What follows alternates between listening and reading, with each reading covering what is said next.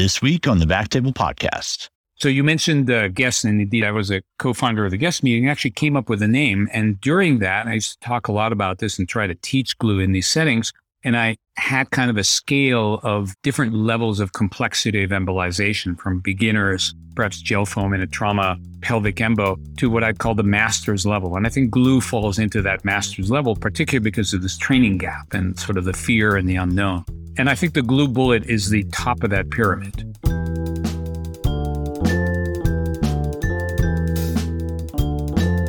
Welcome to the Backtable Podcast, your source for all things interventional and endovascular. You can find all previous episodes of our podcast on iTunes, Spotify, and on backtable.com. Before we dive into our topic today, just want to say a quick word from our sponsor, RadPad. RadPad radiation protection products, developed by physicians for physicians and clinically proven to protect during cine and digital subtraction angiography. Don't bet your health on anything less. Trust RadPad protection for all your interventions. See radpad.com for more information and contact info at radpad.com to learn more about radiation safety CME credits for you and your team. This is Dr. Ali Behetti as your host this week, coming to you from Tacoma, Washington. And I'm very excited to introduce my special guest, Dr. Ziv Haskal. Welcome. Thank you, Ali. Really happy to be here. Dr. Haskal is a tenured professor of interventional radiology at the University of Virginia. His accomplishments include being the two term emeritus editor of JVIR, Additionally, Dr. Haskal co founded the GEST Conference on Embolization, which brings us to our topic for the day. We have a very sticky subject for today the use of glue in peripheral applications. Dr. Haskal, could you give us an introduction to glue? Sure. Glue is incredibly common outside of the US for interventional radiologists. It's a slightly different formulation than what we have, and it's uh, widely taught widely used, uh, but we've got a challenge for your US North American users, which is it's been approved for use in the US since the year 2000, but basically just for intracranial aneurysm use. So we have an agent that I know we'll talk about because I am a big fan of it. I use it in almost any occasion that makes sense to me, which is approved for use in humans, but does not have peripheral applications and as US practitioners, we're allowed to use things like that wherever we deem medically appropriate, but off label use prevents a manufacturer from coming in and training people in peripheral use of glue. So we have this quandary of this difficult to use agent, can't get trained on it. Ah, that makes a lot more sense now why everybody talks about how you have to be trained in glue to use it, but it's also really hard to get training unless you used it in your residency or fellowship. So, could you help me understand some of the indications for glue embolization? Well, so none of them are regulatory approved indications. But if we take that off the table and say, what about physicians?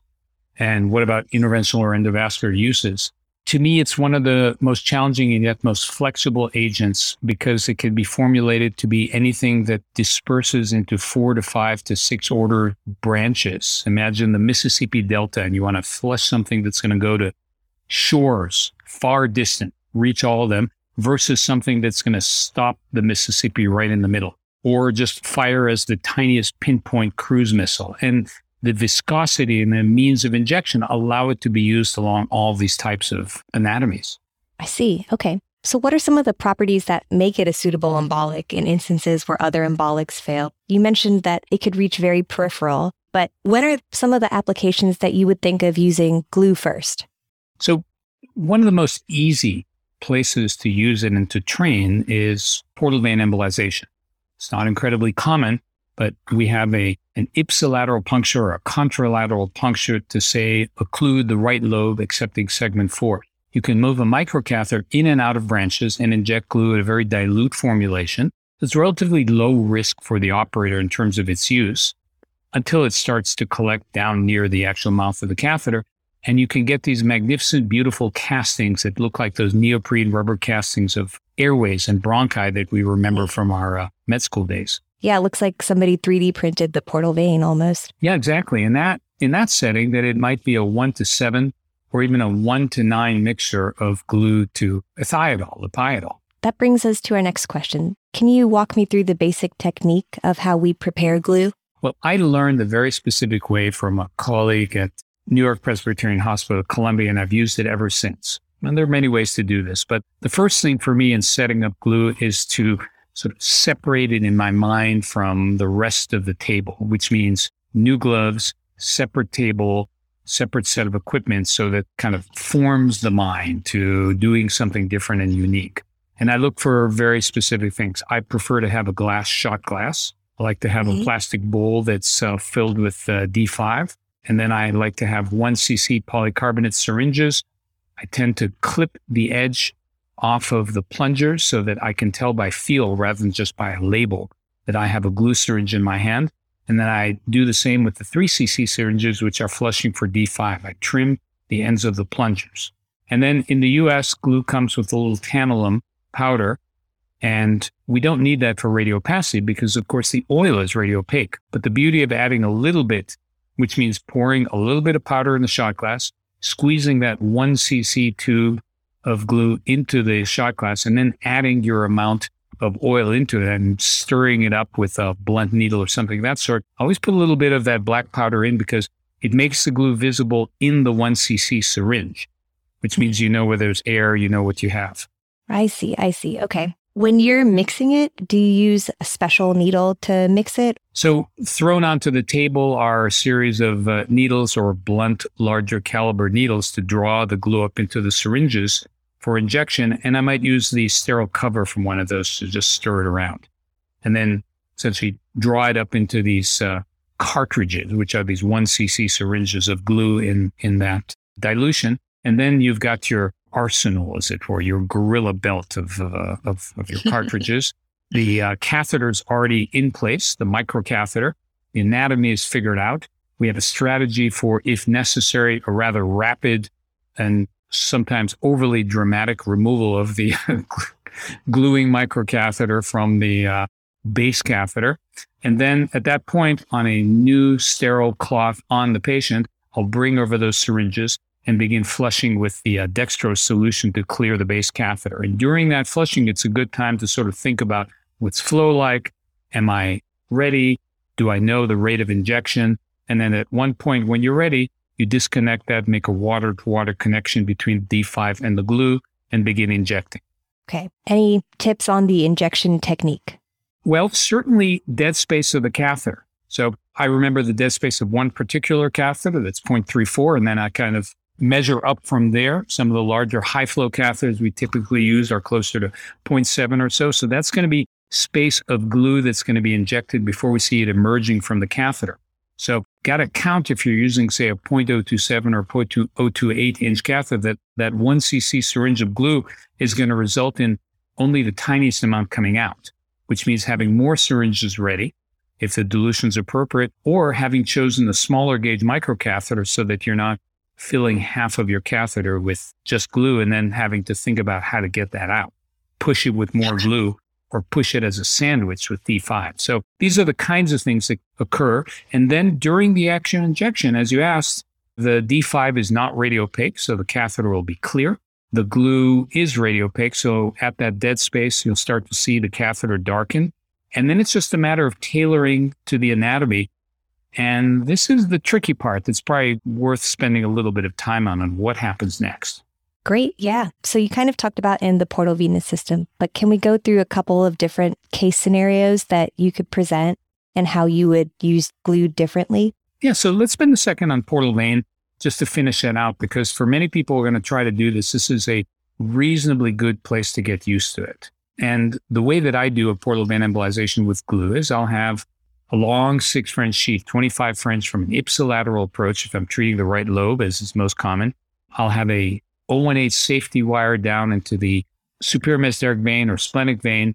And then through this long six French sheath, I'll pass a microcatheter paraaxially alongside that safety wire and then make a series of U-turns into those portal vein branches that I want to treat. So I'll get as far as I want.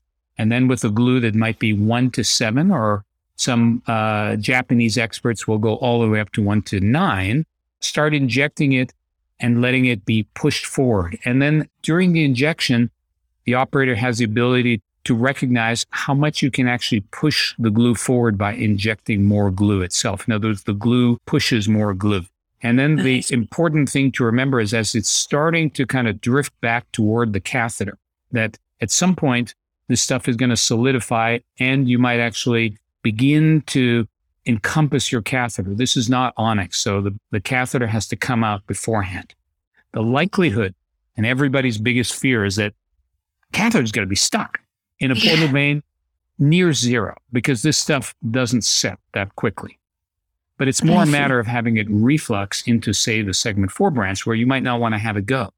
I understand. Okay, so the working in the portal venous system, when you start very peripherally, you're able to kind of gauge how the glue is going to act, and that'll lead you to use it in, in other circumstances. So, in that portal vein, if you're getting slick, then you can start deeper in and more peripheral, draw the catheter back during the injection. And then, if you're really slick, you plan to drop into another branch and you can actually flush it with D5 and potentially advance it even without a guide wire into the next branch. If you're doing that, then you're moving toward sort of F1 level of uh, training because you can clean and Excellent. flush. A completely different application and a very important application of glue is coagulopathic patients. We've all had these patients that we know are bleeding. We know that they're perhaps multi trauma patients or liver patients. Maybe it's a biopsy bleed and coils are going to look good, but then just a few platelets drop off with that uh, progressive coagulopathy and it's going to recanalize. So having something that is completely occlusive in that setting is a really good application for glue. So then the question is, you're trying to land it on a dot, like a parachute. I used to be an active skydiver doing a precision landing where landing in a dish of pea-sized gravel, the pros land with their tiptoe, that kind of accuracy. So landing a tiny bit is the far end. And when we want to talk about bullets, we should get to that.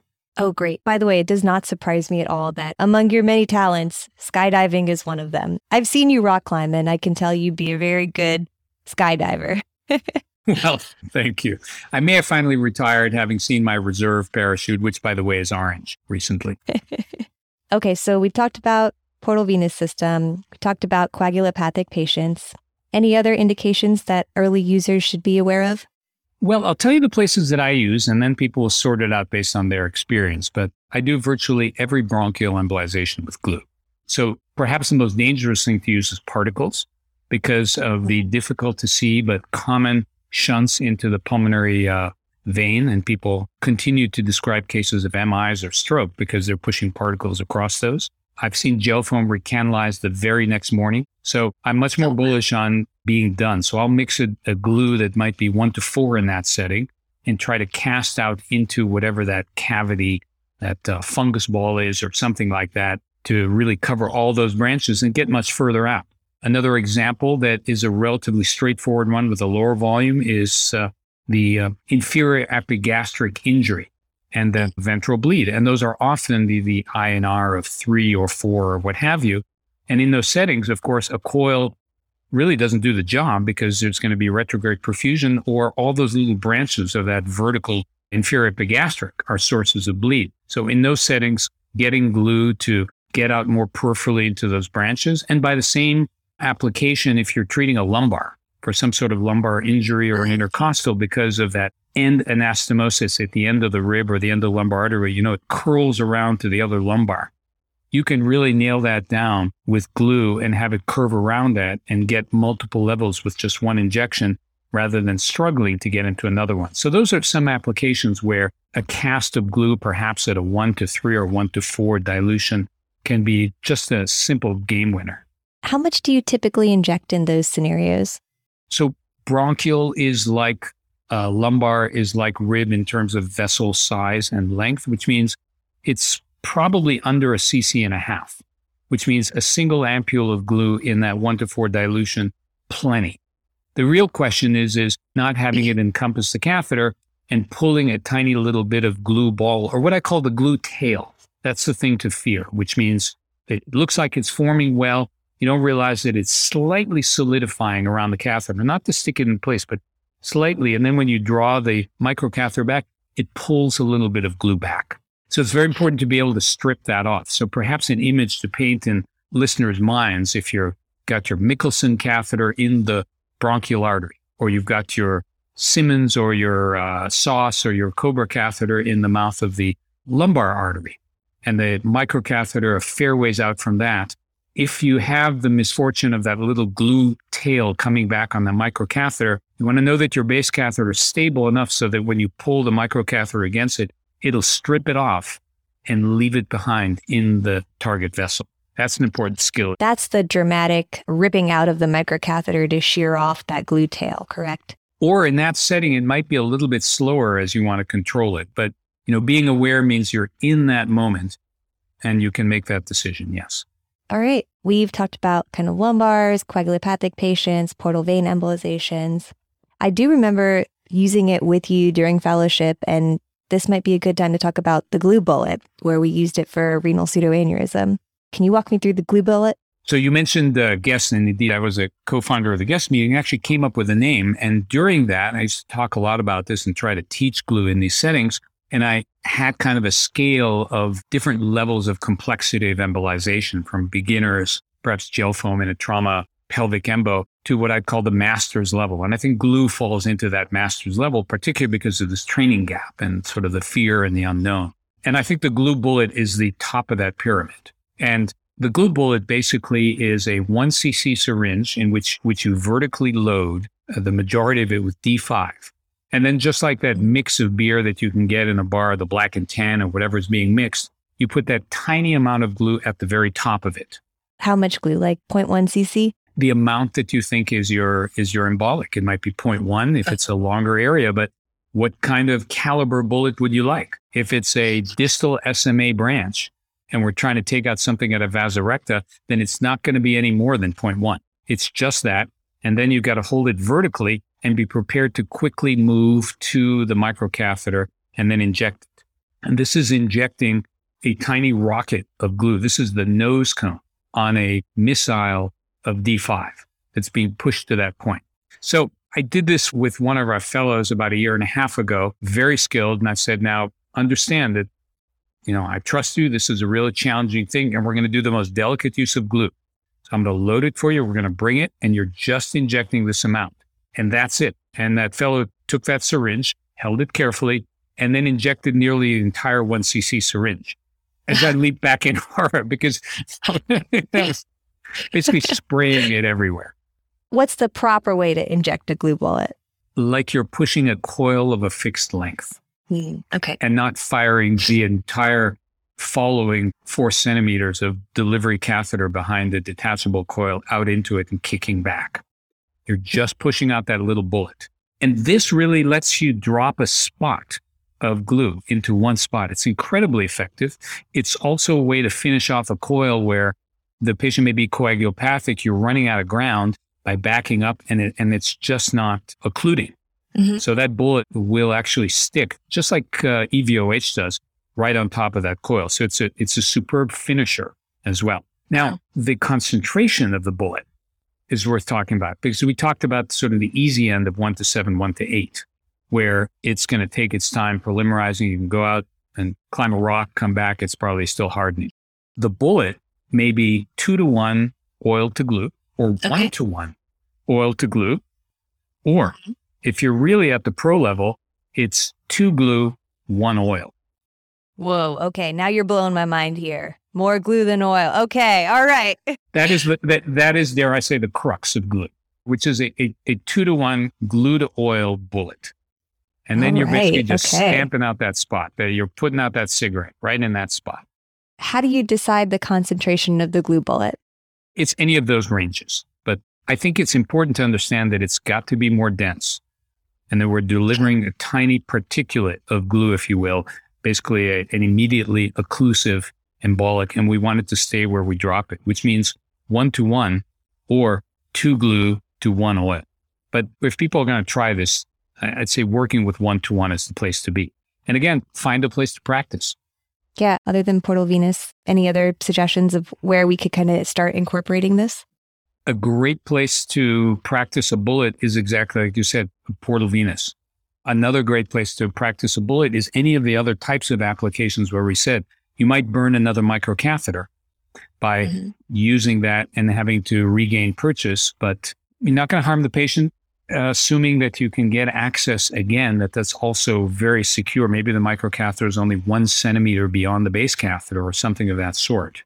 Um, but there are a lot of applications where this can be safely done. It may be advantageous to that patient, and it also provides that base of experience because we always say that you want to practice and get good in the non critical situations. So when it's really game on, that skill is there. That is such a good teaching point. You cannot ever let an opportunity to practice fly by. Those are few and far between sometimes. Well, anything else we should know about the glue bullet before we move on? This really shows up the value of the uh, the bit of the black powder, and you might add a little bit more so you can see it on top of it. Sitting on top of it, the thicker the glue, the less likely it's going to dissolve and start to descend into the into the oil. And if your listeners in Europe, it's going to be uh, blue glue, which is a, a very attractive robin's egg color on top of your D5. That is great. Okay, so they don't use tantalum powder. What do they use? Uh, the most common brand is uh, Italian origin, made by Glubran, though there are other manufacturers as well. Many years ago, I spent a fair bit of time trying to help them make a regulatory submission actually into the US. And ironically, years before that, with the manufact with the people who sell the only glue available in the US, spent a fair bit of time working on a regulatory approach to try to get a peripheral application. So I put a lot of work behind trying to get this, but it's always stopped because this is a frank de novo application. It's a new application. It's a very long and the most difficult and costly regulatory process. And the incentive for manufacturers or for people who sell this is frankly pretty low in the US, as I've learned through both of these cycles. So the only way that we're going to use glue is the type of thing that we're doing here and seeking ways where you can either apprentice or use it in the safe applications and build your experience. Well, I mean, you mentioned you've given some courses at GEST where you teach folks how to use this, kind of the master level course for embolization. Are there any other opportunities you can think of for either practicing young IRs or trainees to get their hands on this? Gosh, I wish there was. I was never incredibly satisfied with what we used to do at GEST with boxes and models and things like that because I thought it really simply did not prepare people for what they had to do. I think the best thing is is to find someone where you can apprentice, where you can drop in a case or two and just get some of that standardization of how to set it up, how to have a setup that's easy for you, and at least see one or two cases. And I think for an for an experienced interventional radiologist who hasn't used glue, that and then the simplest uh, use scenario is within their grasp. Yeah. What are some of the complications that you've encountered with glue? Well, excessive embolization. And the biggest risk, of course, in something like an end organ supply, like a, a distal SMA, where I might be using the smallest caliber of microcoil, trying to do the equivalent of a surgical clip, basically, mm-hmm. to a blood vessel that a surgeon could never find. They'll take out a foot instead. Then this is the kind of way that glue has to be applied. But if it spills into a larger arcade, then we've got an ischemic segment that's going to be a surgical excision. I've seen that once as a glue complication for sure. There are papers specifically on SMA use that were published in the JVIR from Korea and from Europe that describe this use. But again, those are expert hands. So that's the place to move toward. But I'll use it a lot in AVMs, in high flow AVMs, particularly ones that are more superficial, where the use of EVOH may actually be palpable. People would feel it through their skin. Mm-hmm. And in the worst case, may actually be visible in thin skinned people. Oh, yeah. So for yeah. high flow AVMs that aren't necessarily ones where, say, a 50% alcohol solution might be the approach, as we've been taught by Dr. Do, one of the world's experts in AVMs, then glues my stock in trade. And there it's a matter of what's the flow, what's the dilution. But over embolization and downstream spillage into non target territory, there you go. Okay. And then we've talked a little bit about having your microcatheter stuck in your glue ball. What do you do when that happens? I've never had it happen. Okay, good. I've had situations where I've pulled a little bit harder and captured those on fluoro, and those make a strong impression on people, but I've never pulled it to the point where I thought we're approaching the tensile breakage point of a microcatheter, or I wish I had a breakable tip microcatheter that is a neuro application or something like that. So I'm thinking about that a lot during the case, and hopefully I won't see that. I see. Any lesser known complications of glue that we might encounter when we're starting to use it? Well, if you don't have a prescribed method to empty it into, say, a shot glass, or you use, or you try to go from the little tube into a syringe with a little uh, mm-hmm. syringe to syringe connector, which is possible. I know one situation where somebody actually did that. This connection wasn't tight, and they got a spray and uh, then an ophthalmology visit. Oh my. so you hadn't thought that I'd give you an operator uh, uh, risk, but yes, this is glue just like the old uh, commercials where the guy would uh, stick his helmet to uh, a construction helmet to a board and then hang underneath crazy glue. There you go. Glue, occupational hazard. You heard it here first. exactly. Uh, anything else? No, nothing else so specific to its use. All right. Is there anything else that our listeners should know about the embolic? This is a pretty interesting time for liquid embolics. And I wrote an editorial about this um, a couple of years ago. It's called The Liquid Life. Because coming down the pike, some of them not known to the public, some of them known to trialists, and some of them known to people in startups, there are at least three to four interesting liquid embolics that will probably make it to the US over trials or potentially approvals over the next one to two years. And they're all very interesting and very different from each other. And the goal is to have peripheral use applications. And they've all got very different characteristics and they may be somewhat adhesive, but for the most part, they're cohesive. They stick to themselves and not necessarily stick to the blood vessel, which is one of the principal characteristics of glue and also one of its advantages in the right setting. But these things can be injected akin to EVOH, or they may be pastier, or they may behave like long coils, and a variety of other types of formulations. So it's going to be very, very interesting. And so, but I don't think it's going to replace the value of glue for me. Can you think of another application for glue that would be useful for our listeners? Type 2 endoleaks sac puncture. Direct puncture of the sac with embolization. I know traditionally I, um, I've been using onyx for those, but can you help me understand why glue might be better? So, a very common approach in which that might be a five or six and a half inch outer catheter with or without a sheath, and the base catheter, and perhaps something to swim around it. And then the onyx is delivered through that. And you've got that hole. When I do a glue type 2 endoleak, then that may be in a CT room or it may be in a cone beam room where there's fluoro, but some combination of those. I'll do the entire case through a 21 gauge needle. I see. And that's incredibly cool, which means basically stick the sac cone beam yourself down into it if you don't have CT access, and that's fine.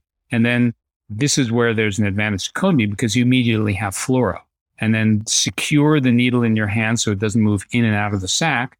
And glue mm-hmm. can be injected. And with the, a suitable concentration, which might be one to four, occasionally one to five, you can distribute tremendous amounts of glue that'll just pour throughout the sac and cast very large areas. So these are large volumes of glue might be three cc's, might be 12 cc's of dilated oh, glue. wow. And then it's just a needle that comes right out. So you don't have any trouble with directability? Like you don't feel like all the glue just drops into one part of the sac? It disperses really well?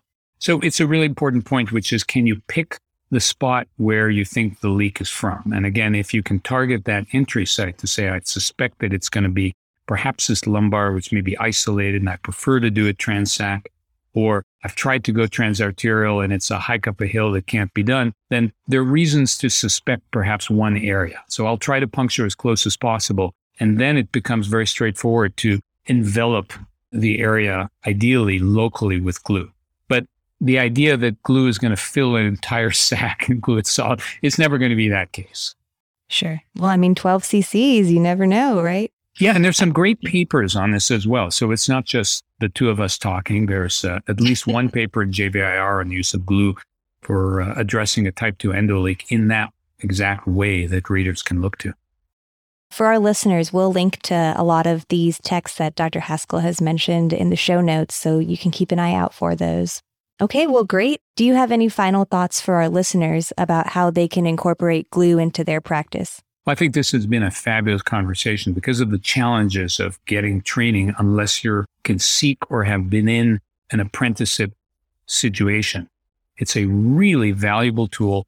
And yet there's a gap in trying to use it and there's tremendous fear. But we hit a lot of the great sort of places where you can use it from the large volume dilute in the portal vein, great training place. Heavy AVM high flow users are going to be able to use glue. Trauma situations or hypocoagulable patients, such as the retroperitoneal hemorrhage or the liver patient with a bleed. Those kinds of things are a great place. And then moving up that ladder to that most exotic, dropping a little point, almost like a, a focal glue coil. are really good ways to think about how you can incorporate it in your practice. Great. What are some of the challenges of bringing glue into these smaller practices? Well, unfortunately, because it's a neuro labeled product, again, for 22 years in the US, it comes at a very high price. So there may be resistance to getting it stocked in a lab that may have a limited budget for uh, implantables and uh, single use materials like embolics. The other challenge is that there may be resistance to bringing it into places where there isn't neurointerventional because it's strictly speaking, it's labeled just for neuro, and that may be a challenge to get over. Now, there's plenty of literature, for example, for portal vein embolization that shows not only advantage, but superiority of glue over other agents. So you can use these kinds of things to argue why this is best for patients in these applications if it isn't available to you. But we have to acknowledge that that may be an issue for some people. Absolutely, absolutely. Cost is on the mind of most hospital systems these days. So th- thank you for pointing that out. All right, Dr. Haskal, it's been such a pleasure to talk to you. I often in my practice get asked, Have you ever done that? And I often say, I've done it once with Dr. Haskal. so uh, I, I hold my training with you near and dear to my heart. Thank you for being a guest on our show today. Dr. Behetti, it's a tremendous pleasure. And in return, I'll tell you that I've rarely seen a more gracile climber than you. Thank you again for having me. Thank you so much for listening. If you haven't already, make sure to subscribe, rate the podcast five stars, and share with a friend. If you have any questions or comments, direct message us at at underscore backtable on Instagram, Twitter, or LinkedIn. Backtable is produced and hosted by myself, Aaron Fritz, and co-hosts Chris Beck, Sabeen Dhand, Michael Barraza, Brian Hartley. Our audio team lead is Kieran Gannon, with support from Caleb Hodson and Ness Smith Savadoff. Design and digital marketing led by Brian Schmitz, with support from Subi Sayed, Article and transcript support by Taylor Robinson. And Delaney Aguilar. Social media and PR by Ann Dang. And newsletter by Lauren Fang. Intro and extra music is Ripperoo by Skeptic Moon. Find us on Spotify or at local live music venues in New Orleans, Louisiana. Thanks again for listening and see you next week.